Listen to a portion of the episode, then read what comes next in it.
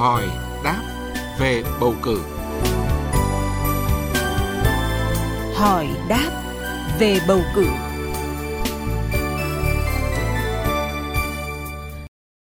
Thưa quý vị thính giả, theo quy định tại Hiến pháp năm 2013 và Luật bầu cử đại biểu Quốc hội và đại biểu Hội đồng Nhân dân, việc bầu cử đại biểu Quốc hội và đại biểu Hội đồng Nhân dân được tiến hành theo bốn nguyên tắc, đó là nguyên tắc bầu cử phổ thông, nguyên tắc bình đẳng, nguyên tắc bầu cử trực tiếp và nguyên tắc bỏ phiếu kín.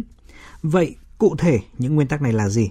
Trong chuyên mục hỏi đáp về bầu cử hôm nay, ông Nguyễn Quang Minh, trưởng ban dân chủ pháp luật Ủy ban Trung ương Mặt trận Tổ quốc Việt Nam sẽ giải đáp cụ thể. Và bây giờ thì xin được nhường lời cho biên tập viên Thu Huyền. Vâng, xin trân trọng cảm ơn ông Nguyễn Quang Minh đã tham gia chương trình. Thưa ông là thế nào là cái nguyên tắc phổ thông trong bầu cử ạ? Nguyên tắc bầu cử phổ thông là một trong những nguyên tắc cơ bản của chế độ bầu cử.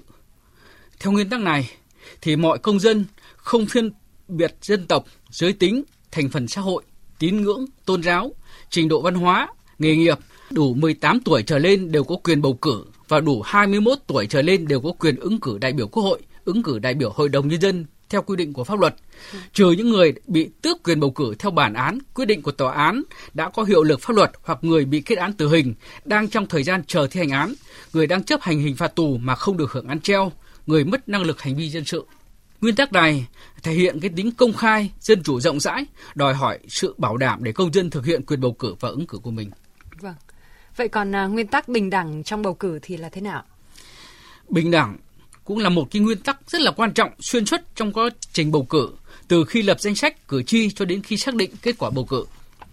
Nguyên tắc này nhằm bảo đảm tính khách quan, không thiên vị để mọi công dân đều có khả năng như nhau tham gia bầu cử và ứng cử, nghiêm cấm mọi sự phân biệt, kỳ thị dưới bất cứ hình thức nào. Nguyên tắc bình đẳng trong bầu cử được thể hiện như sau. Mỗi công dân chỉ được ghi tên vào một danh sách cử tri ở nơi mình cư trú. Mỗi người chỉ được ghi tên vào danh sách những người ứng cử ở một đơn vị bầu cử đại biểu quốc hội hoặc một đơn vị bầu cử đại biểu hội đồng nhân dân thuộc một đơn vị hành chính ở cấp tương ứng. Mỗi cử tri chỉ được bỏ một phiếu bầu đại biểu quốc hội và một phiếu bầu đại biểu hội đồng nhân dân ở mỗi cấp. Giá trị phiếu bầu của mọi cử tri như nhau mà không có sự phân biệt.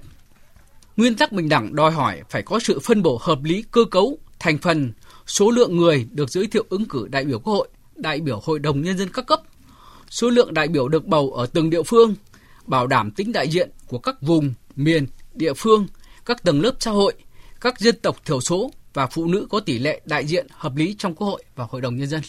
Dạ vâng. Ông có thể à, nói à, thêm về à, nguyên tắc bầu cử trực tiếp được quy định như thế nào? Cái nguyên tắc bầu cử trực tiếp nó thể hiện ở cái việc cử tri trực tiếp đi bầu cử tự bỏ lá phiếu của mình vào hòm phiếu để lựa chọn người đủ tín nhiệm vào cơ quan quyền lực nhà nước. Điều 69 của luật bầu cử đại biểu Quốc hội và đại biểu Hội đồng Nhân dân quy định, cử tri không được nhờ người khác bầu hộ, bầu thay hoặc bầu bằng cách gửi thư. Trường hợp cử tri không thể tự viết được phiếu bầu thì nhờ người khác viết hộ, nhưng phải tự mình bỏ phiếu. Người viết hộ phải bảo đảm bí mật phiếu bầu của cử tri. Trường hợp cử tri vì khuyết tật không tự bỏ phiếu được thì nhờ người khác bỏ phiếu và hòm phiếu. Trường hợp cử tri ốm đau, già yếu, khuyết tật không thể đến phòng bỏ phiếu được thì tổ bầu cử mang hòm phiếu phụ và phiếu bầu đến chỗ ở, chỗ điều trị của cử tri để cử tri nhận phiếu bầu và thực hiện việc bầu cử. Yeah.